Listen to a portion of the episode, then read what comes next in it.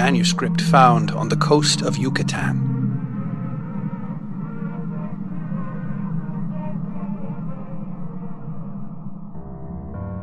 On August 20, 1917, I, Karl Heinrich Graf von Altberg Ehrenstein, Lieutenant Commander in the Imperial German Navy and in charge of the submarine U 29, deposit this bottle and record in the Atlantic Ocean at a point to me unknown, but probably about north latitude 20 degrees, west longitude 35 degrees, where my ship lies disabled on the ocean floor.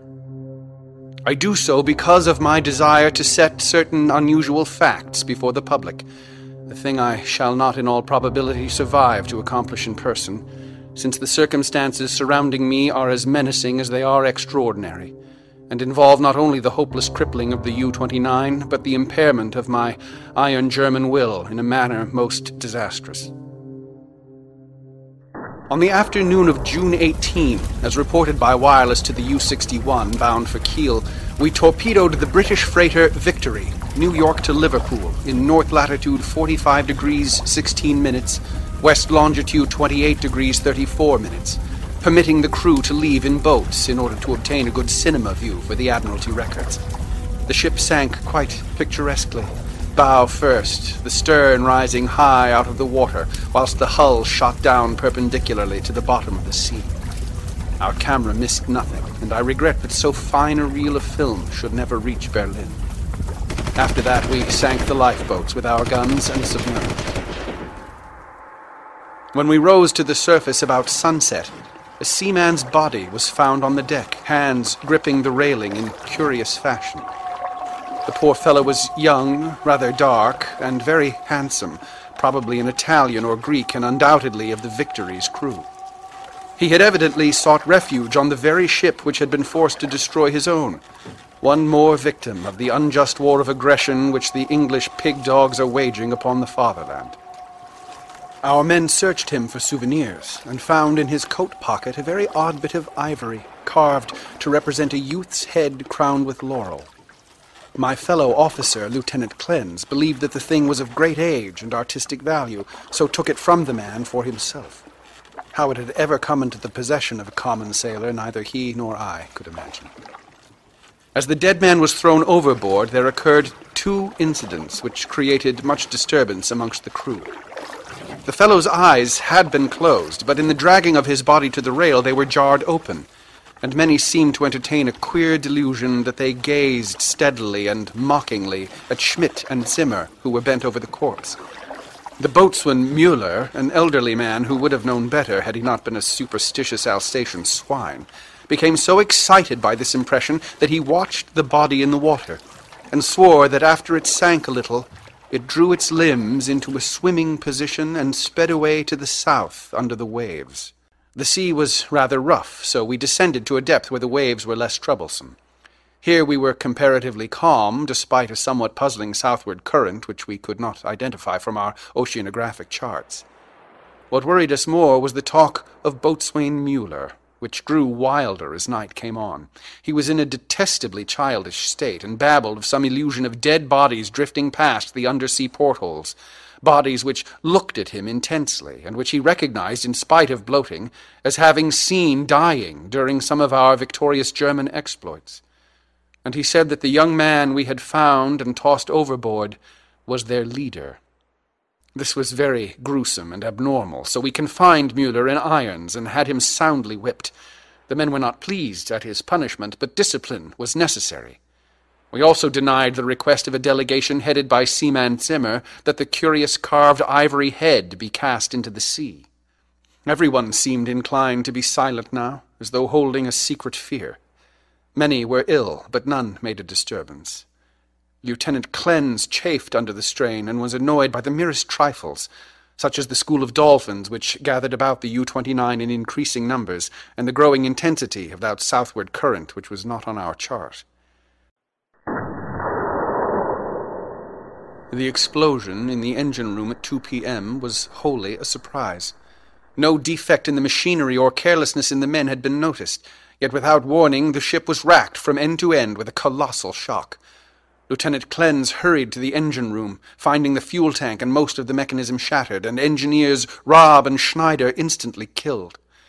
Our situation had suddenly become grave indeed, for though the chemical air regenerators were intact, and though we could use the devices for raising and submerging the ship and opening the hatches as long as compressed air and storage batteries might hold out, we were powerless to propel or guide the submarine.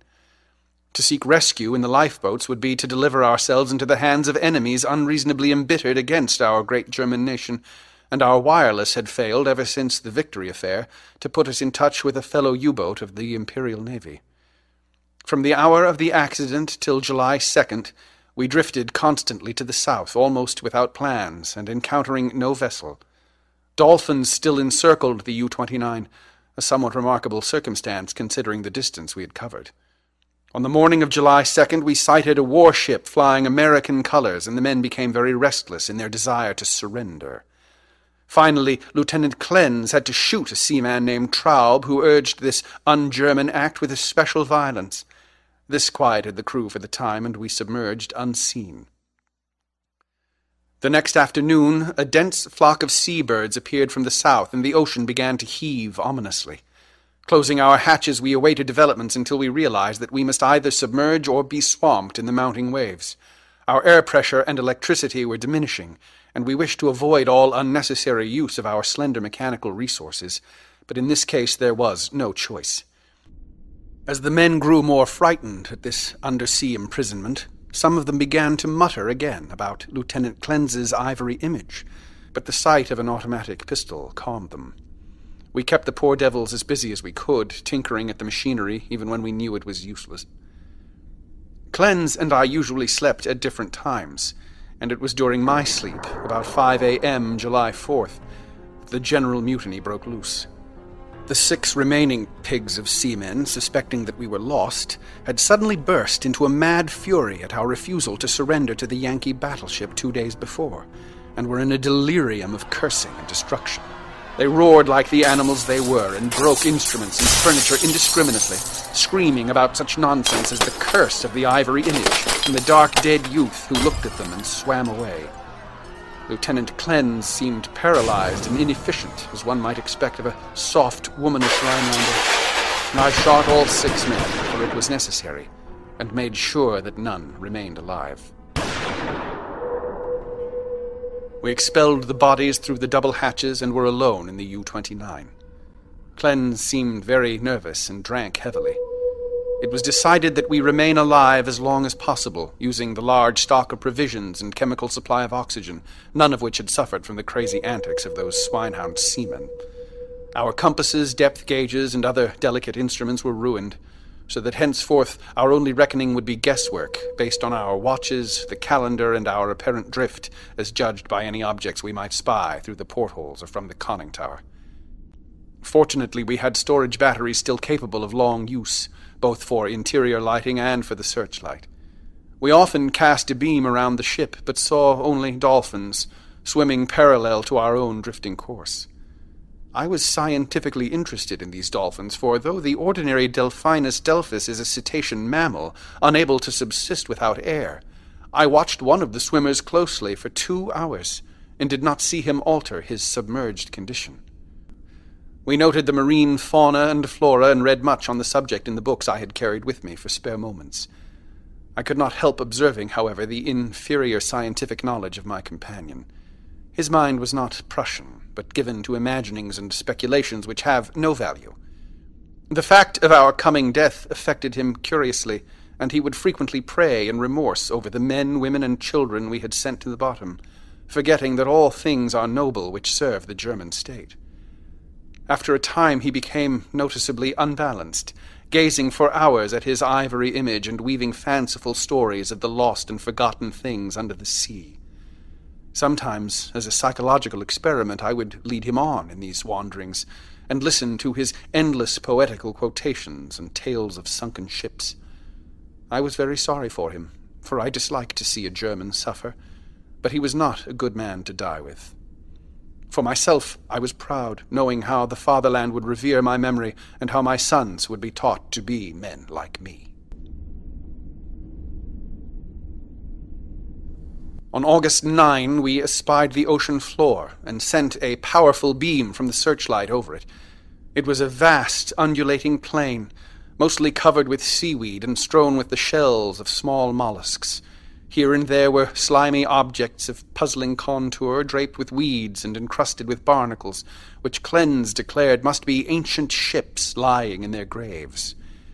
He was puzzled by one thing a peak of solid matter protruding above the ocean bed nearly four feet at its apex, about two feet thick, with flat sides and smooth upper surfaces which met at a very obtuse angle. I called the peak a bit of outcropping rock, but Klenz thought he saw carvings on it.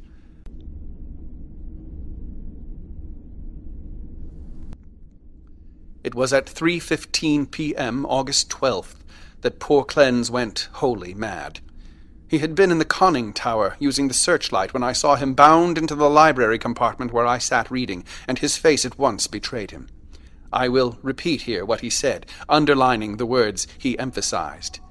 He is calling. He is calling. I hear him. We must go. As he spoke, he took his ivory image from the table, pocketed it, and seized my arm in an effort to drag me up the companionway to the deck.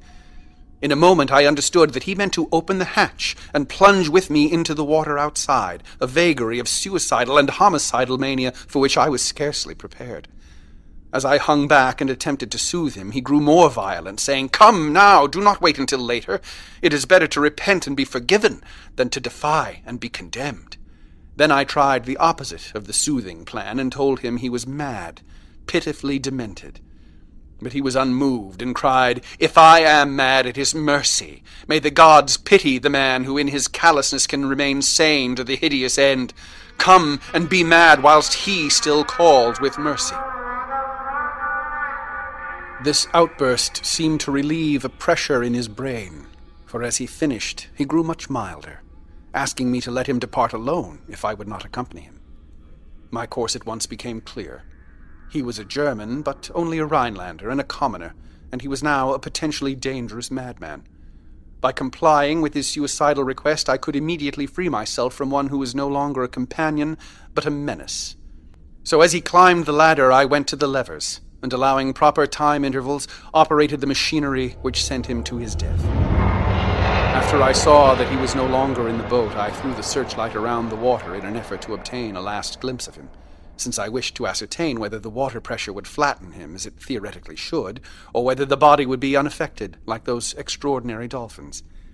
I did not, however, succeed in finding my late companion, for the dolphins were massed thickly and obscuringly about the conning tower.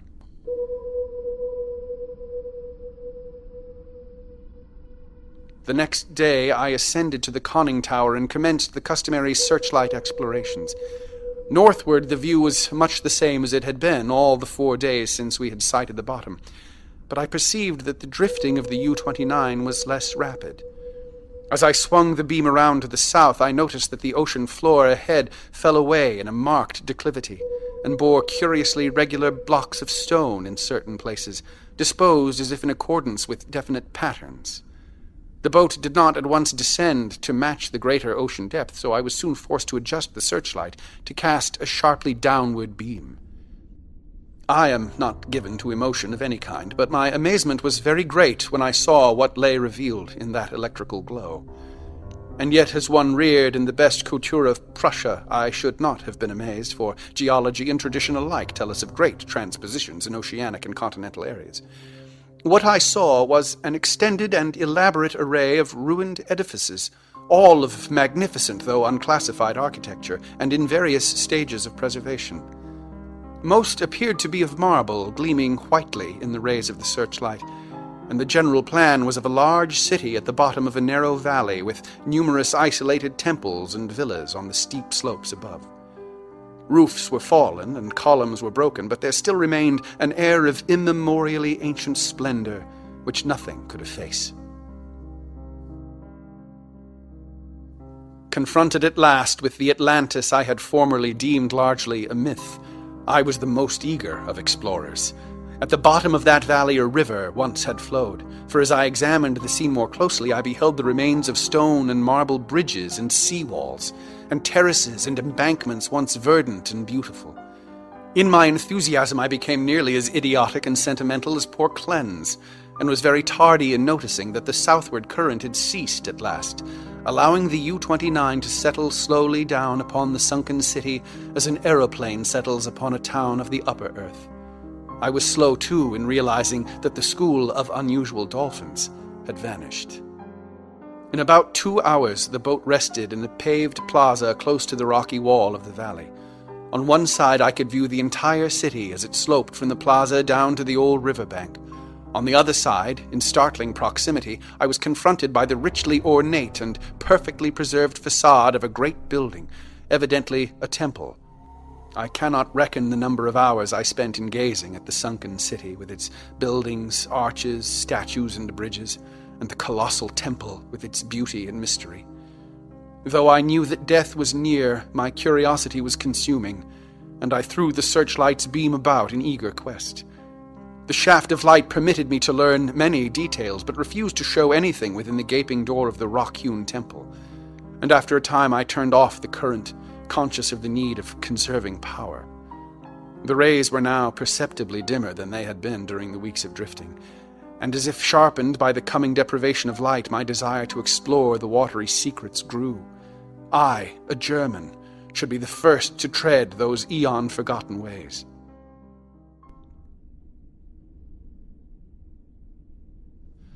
All I could do was to turn on the waning searchlight of the U 29, and with its aid walk up the temple steps and study the exterior carvings. The shaft of light entered the door at an upward angle, and I peered in to see if I could glimpse anything, but all in vain. Saturday the 18th I spent in total darkness, tormented by thoughts and memories that threatened to overcome my German will. Klenz had gone mad and perished before reaching this sinister remnant of a past unwholesomely remote, and advised me to go with him. Was indeed fate preserving my reason only to draw me irresistibly to an end more horrible and unthinkable than any man has dreamed of? Clearly, my nerves were sorely taxed, and I must cast off these impressions of weaker men. I could not sleep Saturday night, and turned on the lights regardless of the future. It was annoying that the electricity should not last out the air and provisions. I revived my thoughts of euthanasia and examined my automatic pistol. Toward morning I must have dropped asleep with the lights on, for I awoke in darkness yesterday afternoon to find the batteries dead. Feeling the need of more rest, I took a sedative and secured some more sleep. My nervous condition was reflected in my dreams, for I seemed to hear the cries of drowning persons and to see dead faces pressing against the portholes of the boat. And among the dead faces was the living, mocking face of the youth with the ivory image.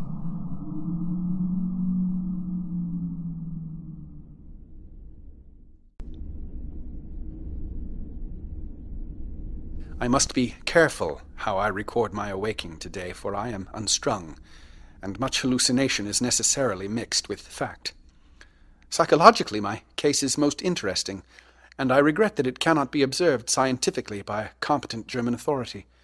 It was an aural delusion, a sensation of rhythmic, melodic sound as of some wild yet beautiful chant or choral hymn, coming from the outside through the absolutely soundproof hull of the U 29.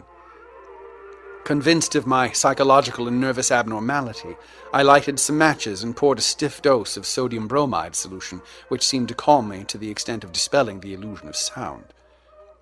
But the phosphorescence remained. It is well that the reader accept nothing which follows as objective truth. For since the events transcend natural law, they are necessarily the subjective and unreal creations of my overtaxed mind. When I attained the conning tower, I found the sea in general far less luminous than I had expected. There was no animal or vegetable phosphorescence about, and the city that sloped down to the river was invisible in blackness. What I did see was not spectacular, not grotesque or terrifying, yet it removed my last vestige of trust in my consciousness. For the door and windows of the undersea temple hewn from the rocky hill were vividly aglow with a flickering radiance as from a mighty altar flame far within. Later incidents are chaotic. As I stared at the uncannily lighted door and windows, I became subject to the most extravagant visions. Visions so extravagant that I cannot even relate them. I fancied that I discerned objects in the temple, objects both stationary and moving, and seemed to hear again the unreal chant that had floated to me when first I awaked. And over all rose thoughts and fears which centered in the youth from the sea, and the ivory image whose carving was duplicated on the frieze and columns of the temple before me. I thought of poor Klenz and wondered where his body rested with the image he had carried back into the sea. He had warned me of something, and I had not heeded. But he was a soft headed Rhinelander who went mad at troubles a Prussian could bear with ease. The rest is very simple. My impulse to visit and enter the temple has now become an inexplicable and imperious command which ultimately cannot be denied. My own German will no longer controls my acts, and volition is henceforward possible only in minor matters. Such madness it was which drove Klenz to his death, bareheaded and unprotected in the ocean. But I am a Prussian and a man of sense, and will use to the last what little will I have. When first I saw that I must go, I prepared my diving suit, helmet, and air regenerator for instant donning, and immediately commenced to write this hurried chronicle in the hope that it may some day reach the world. I shall seal the manuscript in a bottle and entrust it to the sea as I leave the U 29 forever. I have no fear, not even from the prophecies of the madman Klenz. What I have seen cannot be true, and I know that this madness of my own will at most lead only to suffocation when my air is gone. The light in the temple is a sheer delusion, and I shall die calmly, like a German, in the black and forgotten depths.